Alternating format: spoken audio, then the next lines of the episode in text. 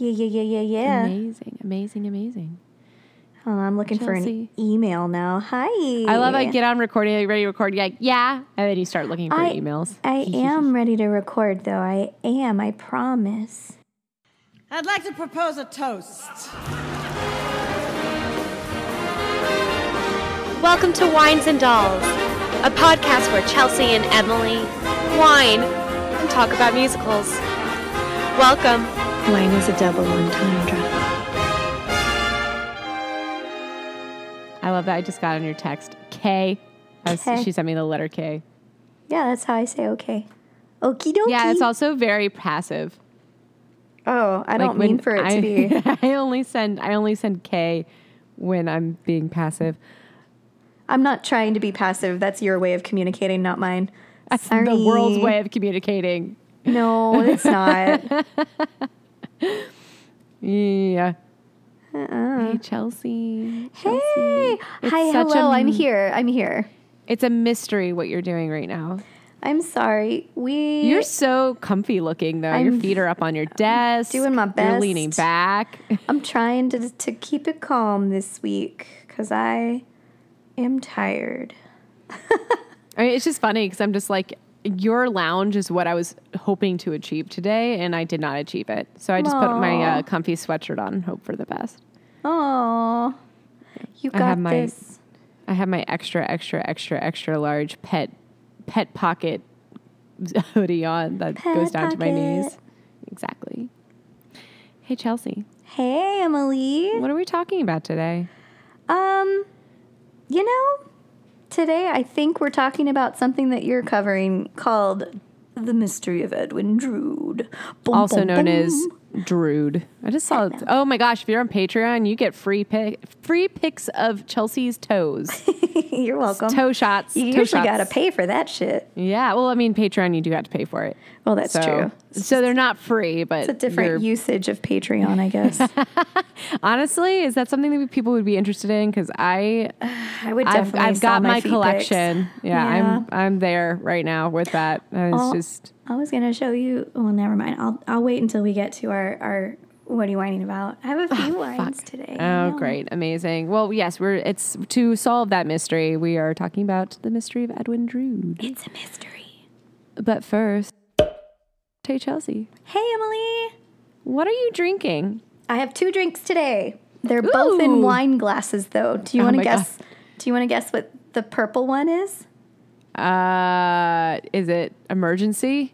No, it is non-alcoholic though. It's not necessarily it? good for you. It's a it's a blueberry Red Bull. That sounds terrible. Mm. No, it's so good. It's so Red good. Bull freaks me out. I love Red Bull. And then this one is La Marca. So I got my upper Proud and my you. downer. Thank you. I also have a bag of Snickers and some uh, And some uh carrots. Takis. No, they're Oh Takis. no! Okay, so you didn't cancel those out. You have your upper and your ba- downer, but then you have Snickers and more Takis. carbs. I got my sweet and my spicy. oh yeah, yeah, yeah, yeah. So that's what I'm up to today. Hey, Emily, Hey Chelsea, what you drinking? I am drinking methodical coffee. I made That's- coffee. Lane. Methodical. If okay, fun fact for the world: my all-time favorite coffee in the entire fucking world is Methodical, which is based out of Greenville, South Carolina. I did not know about it until after I graduated. I think they opened after I graduated.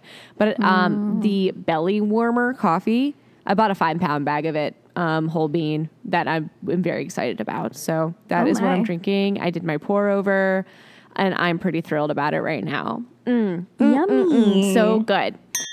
Hey, Chelsea. hey, Emily. What are you whining about? Okay. Okay. So bear with me. I have Shit, a okay. I have a sparkling and I have a, a not so sparkling. So Okay. I'm I'm obviously a little sick right now. I got whatever. Not obviously. oh, okay. I feel like I, I sound like a frog. I feel like I sound like a frog. I mean, you Um, always sound like a frog, so. Thank you. Thank you so what it is. much. Thank you. I appreciate that. Um, so I got a little sick, not COVID. I did check myself before I wrecked myself in tech. Okay. um, and I was so tired and just plain worn out because it's it was tech week last week for Bonnie and Clyde. Um, and then Saturday after opening, James took me to get pet petties. We got Aw. pedicures. Look at my spoopy pedicure. Look, it's Oh, cute. so cute. I got It's green. kind. It's kind of looks like a fungus, but I like it. So that's where I get to the negative part because I have my leg Oh, up no, here today. okay, I was just kidding. Because I have all of these now. Look at that. So I think after Bonnie and Clyde, I we went outside to a, an outdoor bar, and I think I got bit by some mosquitoes. I Yeah, I would say this probably a safe bet. Her, she looks Yeah. like she has like it's they're, welts. They're welts what? on yeah, my leg. like you have like So- five ginormous and they're on like, my honestly, other leg. They're on my other the- leg too. and When I, I said never fungus, I thought you were gonna say it was like tapeworm or something or No, no, ringworm, no. and I was like, holy fuck. No, I never I never felt the mosquito bites. I never itched anything. It was after the pedicure that they showed up, so I was like, "Uh-oh." Um, but they're on both legs. I've got more on my left than on my right, and I wore a skirt to the outdoor bar for whatever reason. So I got bit and now they're gigantic. I think they were just irritated because of the the massage and the, you know, the scrub and stuff that they do at the pedicure place. So I sent pictures to my friend Lauren, who's a nurse, and I was like, hey, check this over with your nurse friends and make sure this is okay, that I don't need to go to a doctor. She's like, yeah, take an anti inflammatory or like an, an antihistamine and put some. Um, whatever she called it hydrocortisone on the on the bites if it starts to spread then go to a doctor. And like it spread a little in the skin but not like a lot. So i'm not too super worried anymore because they're starting to go down. But i was like cool. So great i have missed Pure Barre for the past three weeks first week was because my neck was broken and then it was i got sick and now it's because i've got whatever this is on my leg and i do not want to go sweat into it either so i know i'm making excuses but i'm gonna No, go yeah, at that's a big week. that's a big fat excuse right there. Yeah, but I'm still sick too, and I don't want to cough on everybody. Um, but my sparkling, the best sparkling wine is I got a break on Saturday. Bonnie and Clyde opened and it did well. It's doing very well. It's selling out almost every night, almost every show. And then I leave for Chicago on Friday. Boop. Oh yeah, I was gonna ask if you could watch Olive, and then I just remembered you're not gonna be in No. town. Gonna be here. I knew there was a there was a reason I wasn't asking you. also, I don't live near you anymore. Well, I was gonna see if you could take Olive to your house Oh, because I know how much she loves the cats, and the cats love her. I don't know about that, but Oh, um, she loves the cats. but anyway, anyway, anyway, so that's that's what's up, and I'm excited. I get to see Christy in Chicago, and I get to see Talon and and his lovely husband. We're gonna all go on a, a ghost tour. Wait, is Miguel, uh, tour. wait, are they in Chicago? Yeah, they posted about it. I missed that whole because I just I, in my brain they were still in El Paso. No, they well, moved to Chicago. I'm so excited for them. They'll be fine. Yeah. You're yeah, gonna yeah, ghost yeah, tour, and you're gonna go to Starbucks Reserve and bring Emily back a cup. I'm not. You don't know that on yet, but you are doing that. no, I wasn't planning on Please. that. Is Emily gonna send me some money for a cup? Of course, I'm gonna send you money for a cup. I don't know where the Starbucks Reserve is. Oh. Can you send me an address and some money? yes, it is. It is ginormous. It's like nine stories tall. If it fits within our schedule, then I will go. Christy will want to go to the Starbucks Reserve. I'm sure. We have quite a schedule, but I will mention it to her. You take the water bus, the water taxi. I don't know what that is. We don't have that planned out yet. Oh my god! I don't have What- many like- plans yet. uh, you just said you had a busy schedule. No, we do. We have we have um as soon as we get in on Friday, um, we're going to a comedy show that night, and then we've got nightly spirits in the evening, and something else was happening earlier in the day on Saturday, but I don't remember. I think we were planning on getting tattoos, but I don't think that's happening now. so You're gonna come back with a sleeve. I'm gonna. You and Christy are gonna be hanging out, and then uh, the next time I'm gonna see you, you're gonna be covered in tattoos. You're gonna get like a face tat. oh god, s- no, I see it happening. No, I'm not to get a sleeve until I've retired from princessing. Like having two on my arms is enough. It's really hard to cover and it wastes a lot of makeup. At least We do one little- behind your ear or something, Uh, I guess that or might work. inside work. your ear. Ew, no. Behind my ear might work for most characters except for Miss Rachel. I have to cover. Well, then you just cover it, but it's less. It would be less makeup. Mm-hmm. Hey, Emily, Hey, Chelsea. what are you whining about? What am I whining about today? I didn't- had one and then I lost it. Um, I did see Bonnie and Clyde on Friday. It was quite good. Thank you. Yeah, it was We good. took away half the mics. yes, which I'm sure has elevated the show It in has. many ways. It has. um, uh, during the show. So I don't know. uh, Can I can I say this? Are you okay? So yeah, we all know it was an issue. Yeah, so on Friday, the mics, they just, I, I I don't know if it was like the signals were getting too close together or if they're just shitty mics and the, and the inputs were, it, I think it was a combination of all the things. All the things. but everyone, every single person in their cast had a mic on and um, there was a bunch of feedback and just, it wasn't, it wasn't going well at no fault of anyone but the actual microphones And themselves. at the at just to give you a, a heads up, there's 18 people in the cast. So Yeah. 18 people in a small space with 18 mics is a lot. There's Yeah. like three pages for Jared to go back and forth and back and forth and back and forth on.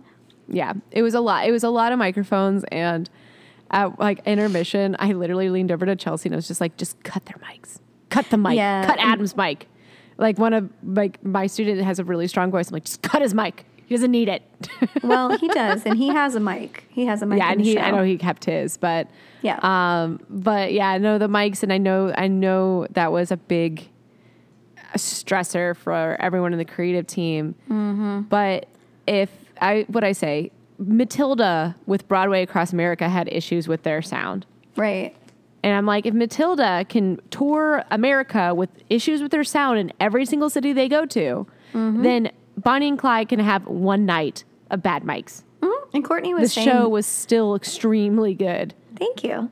The uh, Courtney was saying that like Tuts still has issues with mics in their space. Like everybody, everybody has issues with mics. Mics fucking suck. The microphone, suck. okay. This Mm-hmm. is what I'm whining about. This is what I'm officially whining about. The microphone at Drunk Shakespeare is so disgusting, y'all. Um, I, but I'm gonna get in trouble for saying this. Um, Uh-oh. So there's a part where like the actors will eat something, and then sometimes those actors will then use the microphone and it's shared.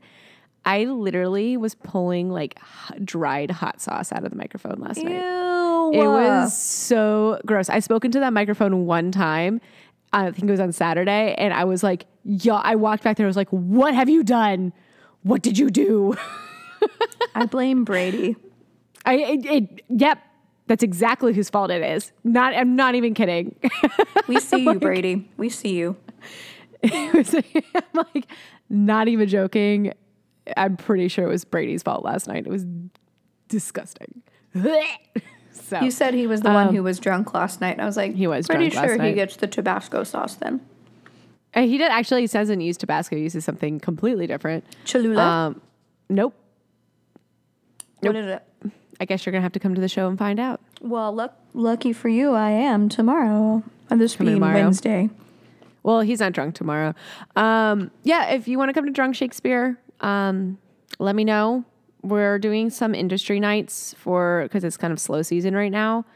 Um, so just keep an eye on my Instagram, Emily Beth nine zero nine. I post to my story and it'll say like DM me about tickets, and they're on certain nights.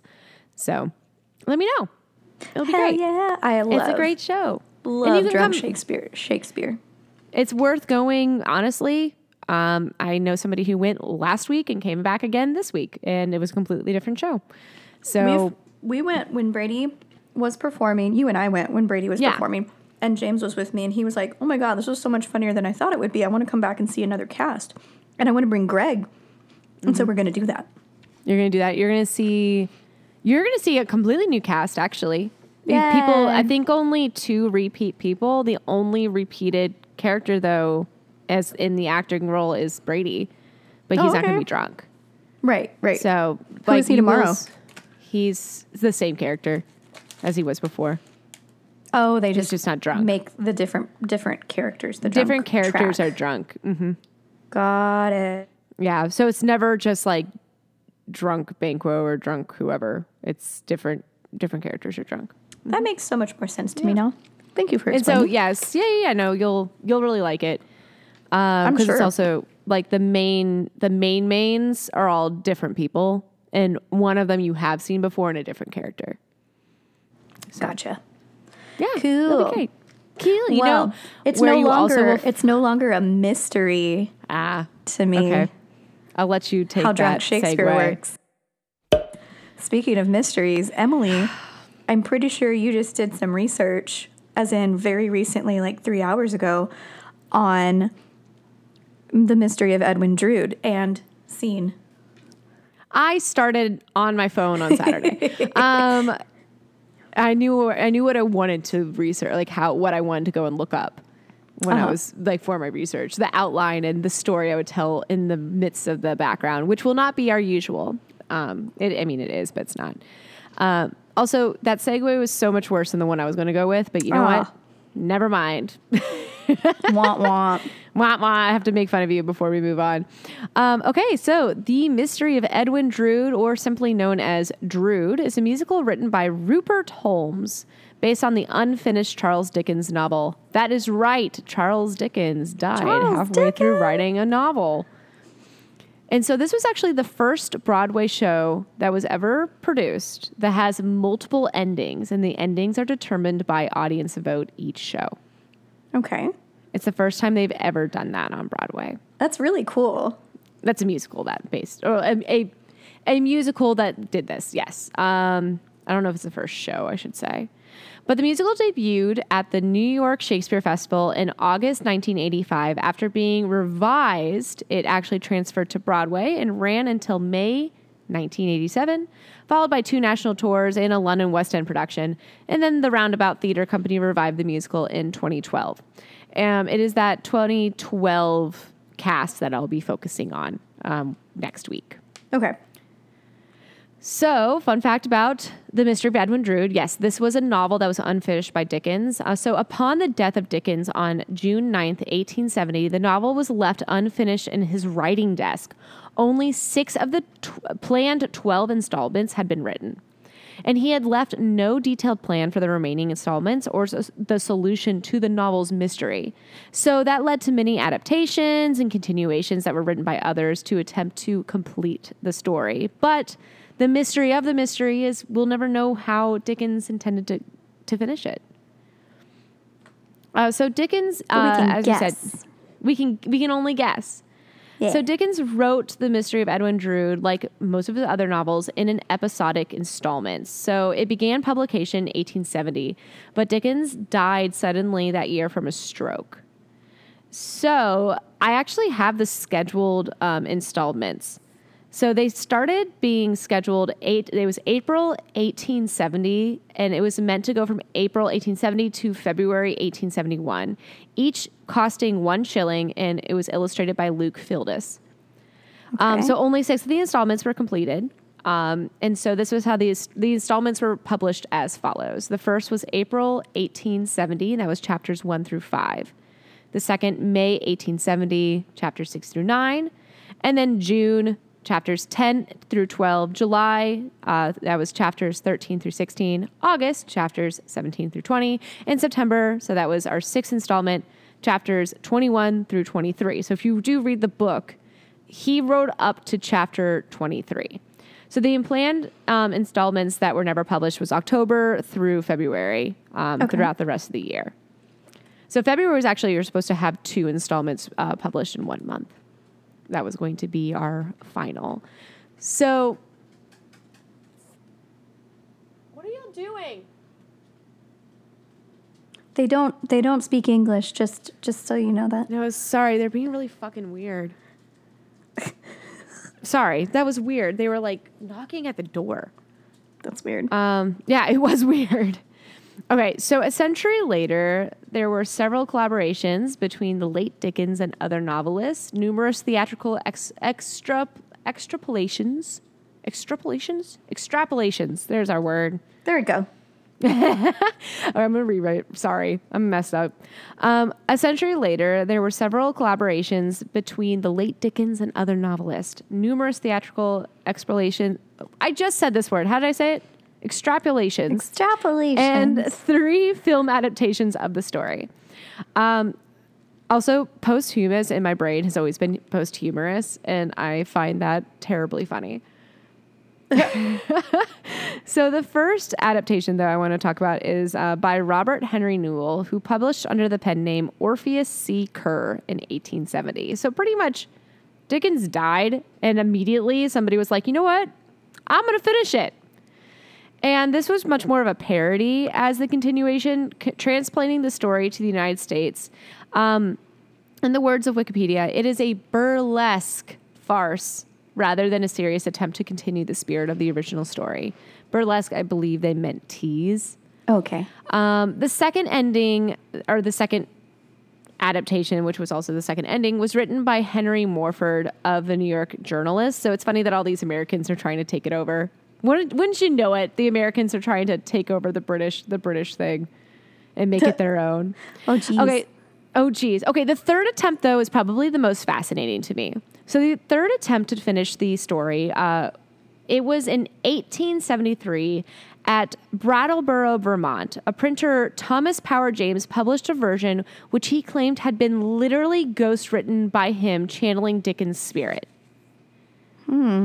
So a sensation was created with several critics, including Arthur Conan Doyle, so the, the author of Sherlock Holmes, an, a spiritualist himself, praising this version, calling it similar in the style to Dickens' work. And for several decades, the James version of Edwin Drood was common in America. Other Drood scholars disagreed. So people uh, like people accepted this as like, oh yes, this is what Dickens intended. Um, but then the most recent uh, collaborations post that was like Mystery of Edwin Drood by Leon Garfield in 1980, The Decoding of Edwin Drood in 1980 by Charles uh, Forsyth, and then The Dis- Disappearance of Edwin Drood, um, a Hol- Holmesian Prestige by Peter Rowland in 1992, and The Mystery of Edwin Drood by David Madden in 2011. The D Case, 1989, offered a humorous literary critique by the Italian duo Fruttero and Lucentini. But none of these compare to Rupert Holmes, The Mystery of Edwin Drood. compares. Nothing compares to the mystery of Edwin Drood. Thank you. You're welcome.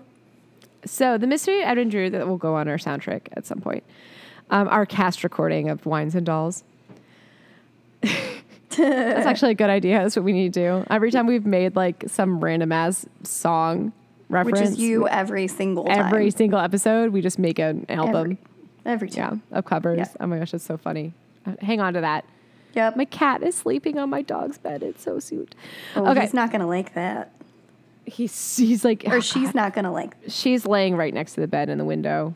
They kind of switch spots. The cat's been very um he's been acting like a shelter cat recently. Where he goes in the corner and like looks sad. Mm-hmm. And then like the arms of an angel starts Oh, Jesus. Playing in the background. Just like from yeah. nowhere. Just comes Yeah. out. that's what he's been doing. he's like, I'm neglected as he sleeps in the giant dog bed. Oh my gosh. But you my God. digress. I digress. So the musical Drood has two major inspirations. One being Charles Dickens' final and unfinished novel, of course, and British pantomime and music hall traditions that reached the height of popularity near the time of, Nick- of Dickens' death. Of Dickens' death. Say Dickens' death five times fast. Dickens' death, Dickens' death, Dickens' death, Dickens' death, Dickens' death. I'm very good at these. four. I'm not. okay, so at the time of Dickens' death, British pantomime styles, distinguished by the importance of audience partici- participation in conventions like The Principal Boy, uh, reached their height of popularity, and music hall performances with ruckus, risque comedy, and distinct musical style rose to prominence. That was from Wikipedia. So Rupert Holmes, who was a major creator contributor to the musical musical Drood, spent his early childhood actually in England. So Holmes, I I recognized his name, but I didn't know why. And I realized I think he's just popped up while we were researching other musicals. Um, so most notably, I think Holmes joined the creative team of the musical Curtains after the death of both Peter Stone, who was the original book writer, and Fred Ebb, the lyricist. Do you remember uh, what else Fred Ebb was a lyricist for? Oh, God. Kander and Ebb. Kander and Ebb, yeah. Didn't Mm-hmm. we do a, a musical review of Kander and Ebb? Not yet. What? Who did Kander and Ebb? What did they write? I'm pretty sure they're cabaret. was it wasn't Right? Candide? Kander and Ebb. I think they also were candied. Let's find out. Kander and Ebb. Fred Ebb and Kander was cabaret. Awesome. Boop, boop, boop, boop. I'm sure they did other stuff though. They did just do something, I think, on Broadway uh, in regards to them. I think they also did Candide though. That wouldn't shock me. God, don't ask me questions I don't know the answer to. I It drives me insane. you asked me and I thought you had the answer. You asked. don't ask me just- questions. he- I they also did Chicago, so Oh, that's right. That is correct. and he like worked a lot with Liza Minnelli and Chita Rivera, which uh, comes into play here, I'm sure. Uh, oh my gosh, she's like scared the shit out of me with this. I was like, wait, what did they do? uh, they also did like Kiss of the. Spider Woman. Cabaret, Happy Time, 70s Girls, Chicago, 2 by 5 The Act. Uh, yeah, Kiss of the Spider Woman, Fosse, uh, Liza's Back, Curtains, The Visit, New York, New York. Hey. New York, With New York. That's yes, the, That's the one that just closed. With That was Canada additional, 2023 has additional lyrics with Lin Manuel. Yes. Okay. Because Yeah. Like they there was a lot of collab with um, Frank Sinatra. They have had. So okay, that makes that makes me feel so much better. I was like, it's cabaret in Chicago, but now you're making me second guess myself. so yeah, so in New York, New York. Okay. Um, so Holmes actually rewrote Stone's original book and contributed additional lyrics to the Kander and Ebb songs. Curtains played at the Al Hirschfeld Theater on Broadway with David Hyde Pierce and Debra Monk in the lead roles. And then Holmes and Peter Stone, who was posthumously, humously, humously, posthumously. How do you pronounce Don't that? ask me, I don't know. Yeah, posthumously, uh, won the 2007 Drama Desk Award for Outstanding Book of a Musical for Curtains. But if you're in Houston, you might actually already know Rupert Holmes' name, and you're screaming it at me right now. Maybe not. um, in 2016, the Sweet Potato Queens, with music by Melissa Manchester and lyrics by Sharon uh, Vaughn, and book by Holmes, premiered at Tuts Underground. Oh, yeah, yeah, yeah, yeah, yeah. I'm pretty sure you did. You have a callback for that? Did I make that up? You made that I up. think I think um, Katie was in it. Which Katie? Katie Porterfield, Oh, who yeah, played yeah. Bonnie at Tuts Underground. Okay. Yeah, um, she did. She did quite a bit in Houston before she moved and got I remember her. married. She has two kids now. Yeah. Sweet girl. So, okay. So, Holmes, going back to his growing up life, um, at age three, so he grew up in England, and at, age three, he was taken to the theater for the first time for a modern panto with a cross dressing lead boy and audience sing alongs. And by age 11, he was fascinated by the mystery books, by mystery books, and the first discover, and that's where he first discovered the unfinished Dickens novel. So he was kind of like, this I feel like is a swan song, swan song for him. This is what he put both the things that he grew up with and always wanted together together. And so Holmes drew on these experiences with uh, impresario Joseph Joseph Papp, the creator and head of the New York uh, Shakespeare Festival, approached him to write the new musical. Boop, boop, boop. So, I just realized there's a whole set of my notes that I did not read before I, before we started recording. so let's go over the concept. I know we're gonna do it. So concept. You also may know Holmes because he's a singer songwriter who recorded the Billboard number one hit "Escape," aka the Pina Colada song. And he wrote songs for the Platters. He wrote songs for the Platters, the Drifters, Wayne Newton, Dolly Parton, Mary, uh, Barry Manilow, and Barbara Streisand. First, be- and he first became interested in writing the musical in 1983. So after a nightclub appearance uh, where he performed story songs and shared humorous anecdotes, Holmes received a note from Gail Merrifield, director of play development at the New York Shakespeare Festival, and Joseph Papp's wife. Uh, she had seen Holmes' perf- uh, performance and wrote suggesting he write a full length musical. So, you know how we say people get cast at karaoke? yes. This is what I mean. So Holmes conceived the show's central premise by drawing on his recollection, recollections of Dickens' novels and pantomime as a youth, which we discussed momentarily or a moment ago, and his later experiences with Victor- Victorian-style music hall performances. So, what we're kind of getting at is uh, the Mystery of Edwin Drood. Every it's definitely Victorian, and they sing about singing in the music hall. They sing about Um, singing. They sing about singing. Yes, It's been Um, so, long since I've seen this show. I so honestly don't remember. Um, there you are. Say hey, you are. Uh, it's very cute, but Okay. it's definitely like there's there's a bunch. Yeah, it's definitely pantomime. When I saw that, I was like, "Ye- that's correct. That makes sense. Okay, from the Dickens work, Holmes took the central part plot and most of the featured characters. From pantomime, he retained the concept of the quote lead boy, which is always portrayed by a young female and male drag, which permitted him to write a love song sung by two sopranos. Hmm, drag. I wonder how this is going to be. Uh, how this this show would be received now. I feel like people would be fine with it because it's a woman as a man, as opposed to the opposite. I can't wait until it's December and Stages is doing their panto performance again, which every panto has drag. Yeah, So fuck you, Texas. but like so this one specifically, it's uh, female to male. So, mm-hmm. I digress. it's still dr- drag is drag, right? drag is drag. Exactly. Hmm. Hmm. Fuck you, hmm. Texas. So I'll say it pantomime again. also. Are you gonna get us canceled? Yes, you're gonna get us canceled. You know what? I don't give a shit. Fuck Texas. I care if we're gonna canceled, but Look, oh, all all 25 people listening to us. Come on. Come on. don't out us like that. Look, if, but So- if they don't know that we're liberal by now, I'm moderate. Okay, moderate to liberal by now. Come on. I don't like politics. Um, But but we support our drag friends. Okay, anyway. Yes, yes, we do. Uh, pantomime also inspired the most groundbreaking aspect of Drood audience participation.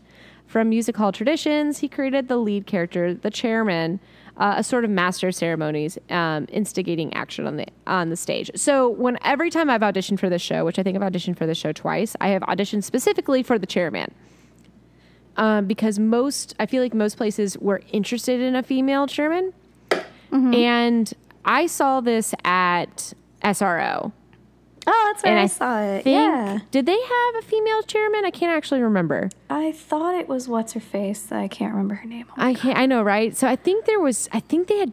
They might have had two. Maybe there was an understudy, but I'll have to ask Daniel. He was in it. We'll find out, but we'll know. We'll know for next week. Wasn't Seth in down. it too? Sethy was in it. Yep. Sethy, yeah, yeah. Elizabeth Curtin, uh, Natalie Nassar, Daniel, Mm-hmm. um, whose name is his last name always escapes me. I don't know why. Edwards? Yeah, is I think it's because. Daniel has two last names.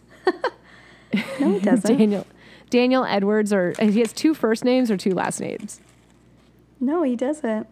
Daniel and Edward has is this is either a last name or a first name. Oh. gotcha. See what I mean? He has it's I like Ricky Bobby. I He has first two names. Yeah. First first two. I'm, I first names. misunderstood. I knew somebody in college named Connor Ryan, and I was like, "You have," and it was a woman, and I was like, "You have two first names, and they're both male names," which I always thought was very Isn't funny because I knew I knew somebody That's in not- high school was named Ryan Connor. That's not Connor who's on tour, right? No, that's Connor Lyons. No. Never mind. That's Lyons. No, Connor Lyons is somebody else. No, no, no. I just Oh, remember my. meeting like it was like the first woman I met who was Connor, and it was it just was very funny because I knew somebody who literally had her name but just backwards from high school. So it was a big old brain fart. I think it was Connor and he was Ryan, but it might have been opposite. Anyways, Holmes wrote the book, the music, the lyrics, and the full orchestration for Drood, which was actually quite uncommon. So it was quite an accomplishment for him. He did everything.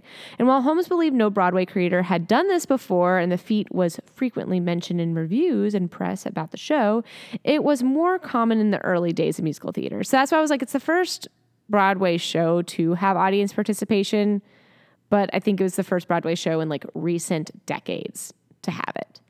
Gotcha.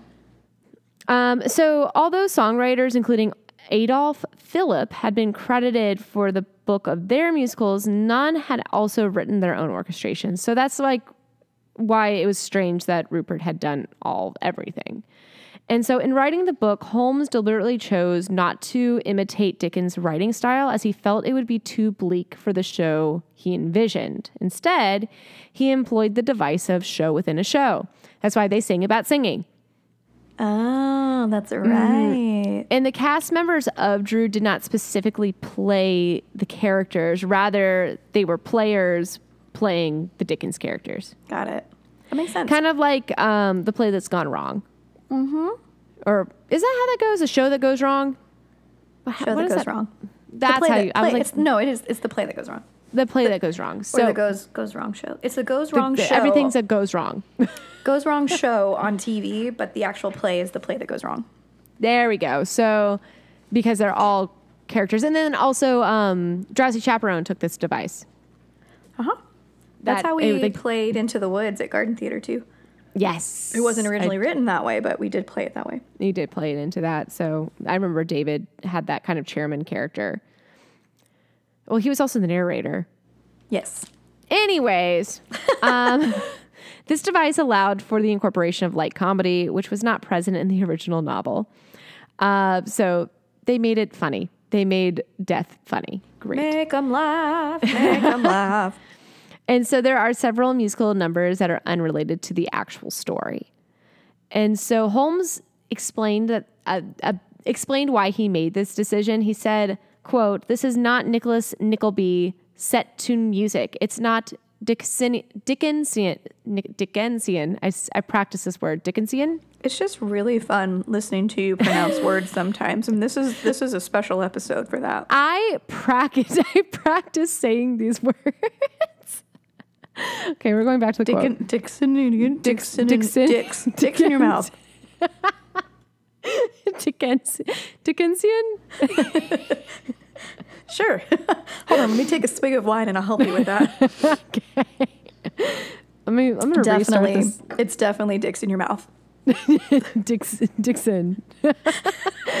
uh, so back to his quote. This is not Nicholas Nicholas Nickleby set to music. It's not dicks in your mouth work. It's light and fun and entertaining. But I hope, I think that Dickens would have enjoyed it. I don't think Dickens would have enjoyed jack shit, to be totally honest. Um, Holmes also noted he's he's a depressing dude. Yeah. Yeah. Holmes also noted that the show has the same relationship to Dickens that Kiss Me Kate does to The Taming of the Shrew. Well, I see that. You know what? There should be a drunk Dickens. We have drunk Shakespeare. I'm TMing that. We're doing drunk Dickens. You might want to get with the drunk Shakespeare people and like approach that. I'm, It's a good well, idea. It's a good idea. That Imagine like done a with Christmas Carol just fucking drunk. Oh God, yes. Please. Well, because like I want to know because Shakespeare seemed like he wasn't necessarily a depressing guy, right? The whole joke is that he was like drunk off his ass all the time. Uh huh. Um, but what was Dickens? Was like, Co- like Arthur Conan Doyle. Well, that's his name, right? Yes. He seemed he seemed to be like, I'm a spiritualist. I speak to ghosts. Blah. And I write about Sherlock Holmes. So what was Dickens' deal? What's Oh, the deal with Dickens? What's the deal with Dickens? Dicks in your mouth. Dicks in your Um, mouth. most inventively, Holmes used a novel method to determine the play's outcome, which was audience participation and audience voting.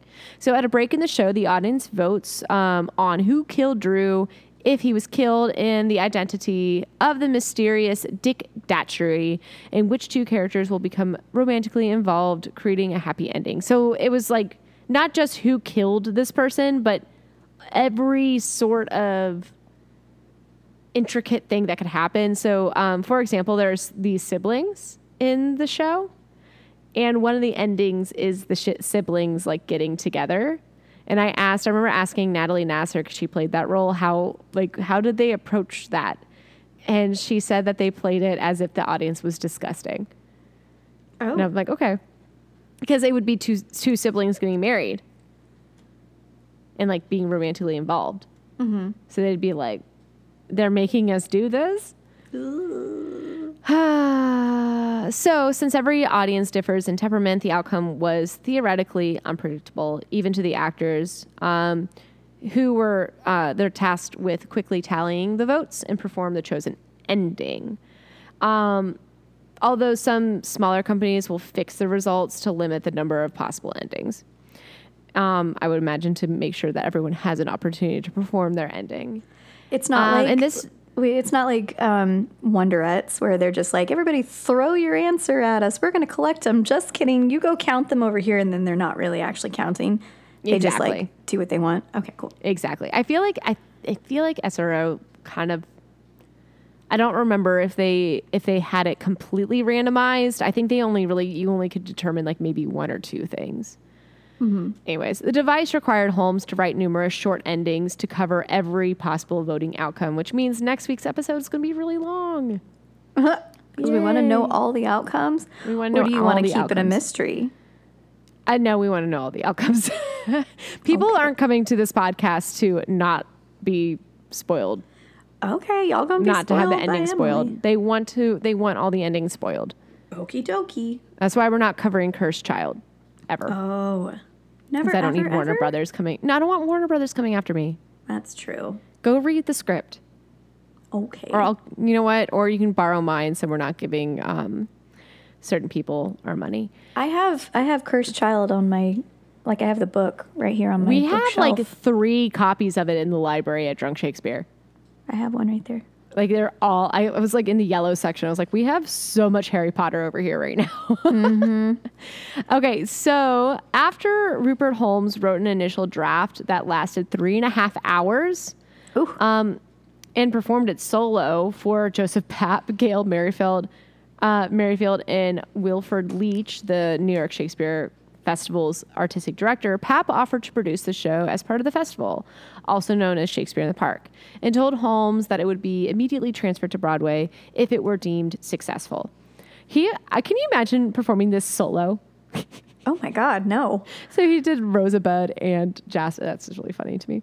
So the original Broadway production, or the original production of Mystery of Edwin Drood, premiered at New York City's Central Park at the De- uh, Delacorte Theater, August twenty first, nineteen eighty five, after only three weeks of rehearsals. I love that. Notably, Holmes conceived most of the orchestrations himself, which we spoke about before, which is just a rarity in, with Broadway composers. And so, after the final performance on September 1st, preparations for the Broadway transfer, um, which would retain the original cast, immediately went underway. And following a great deal of editing, the Delacorte. Uh, Delacorte version contained 32 original songs and was nearly three hours long. So they had to shorten it a little bit. Yeah. Yeah, no kidding. Um, so the mystery of Edwin Drood opened on Broadway at the Imperial Theater December 2nd, 1985. Um, and about halfway through the run, the title of the musical was officially shortened to Drood, to just Drood, which is how it's actually licensed today. And this show ran for 608 performances, not including the 24 previews, and closed on May 16, 1987. And the Broadway production was produced by Papp and directed by Leach and choreographed by uh, Graciela. Grac- I can't do words. Graciela Daniele. I assume is how you pronounce her name. So the opening night cast of the Broadway production, um, I'm going to go ahead and bring these people up, but I'm going to talk more about cast next week. It's just they they were it was kind of a star-studded cast, but they didn't know they were stars yet.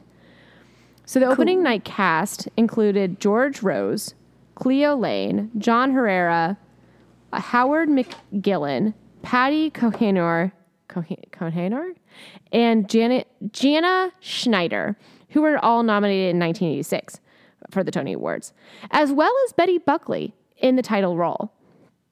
Donna Murphy, Judy Kuhn, and Rob Marshall were all members of the ensemble. Wow, that's a really star-studded cast. Yeah, but they, Marshall would later uh, become known for uh, for his work in theater and film as a director and a choreographer. Was the dance captain, and Graciela Daniele's assistant for, as the choreographer. Kuhn, in her Broadway debut, served as an understudy to both Buckley and I feel so bad not being able to pronounce his name, Cohenour, Cohenour. Um, so that's Patty, and then left in 1986 for her featured roles in Rags and later Les Mis Gotcha. right? Judy Kuhn, if you don't know this, she's Pocahontas. She is Pocahontas. Um, so in 1988, several months after the closing on Broadway, a slightly revised version of Drood, directed by Rob Marshall, uh, with his sister Kathleen as his assistant, began its first North American tour at the Kennedy Center Opera House in D.C., with Rose Schneider and O'Hara reprising the leads, and then Jean Stapleton playing um, Laine's role Okay. uh, Cleo Laine. And then, so this is where we kind of get into this kind of craziness. So during a break in the tour, George Rose, who, who was in the original cast, he returned to his home in the Dominion Republic, where he was murdered during his stay.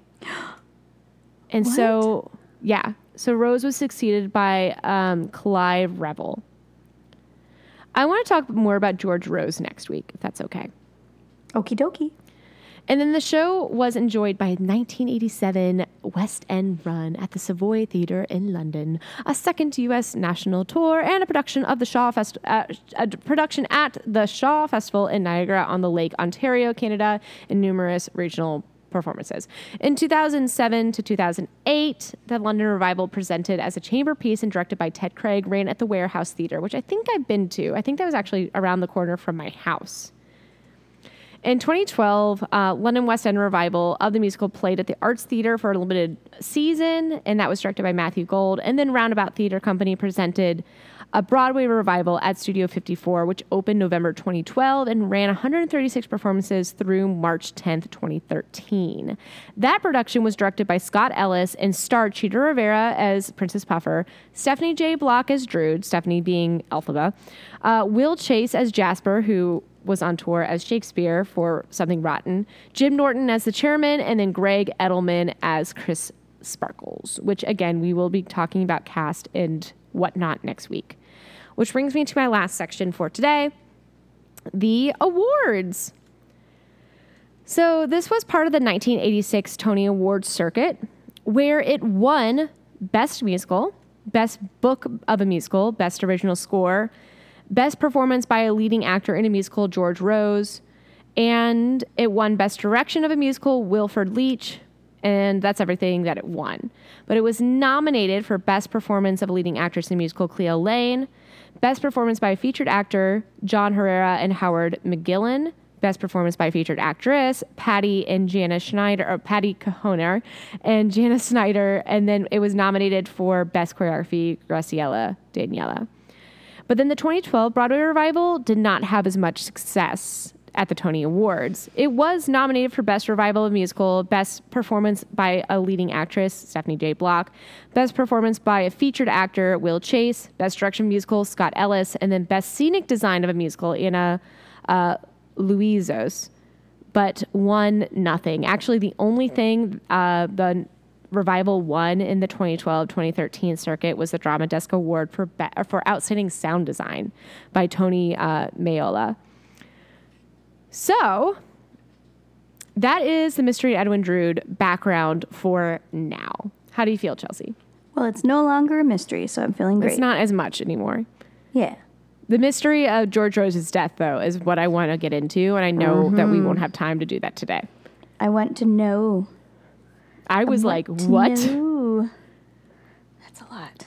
That's uh, you know, honestly, I'm gonna be totally honest. When we, uh, when was it Broadway? The Jessica Vosk and Jennifer Simard had their podcast, um, True Cli- Crime in Broadway. I can't remember what it was called, but I don't remember. I know, right? But uh, that's the kind of thing where I'm like, I want to know. I want. I want a full account of all of the Broadway true crime. Mm-hmm. Um, George Rose. I just like looked up. He went to Central, which is where I've been trying to go to grad school.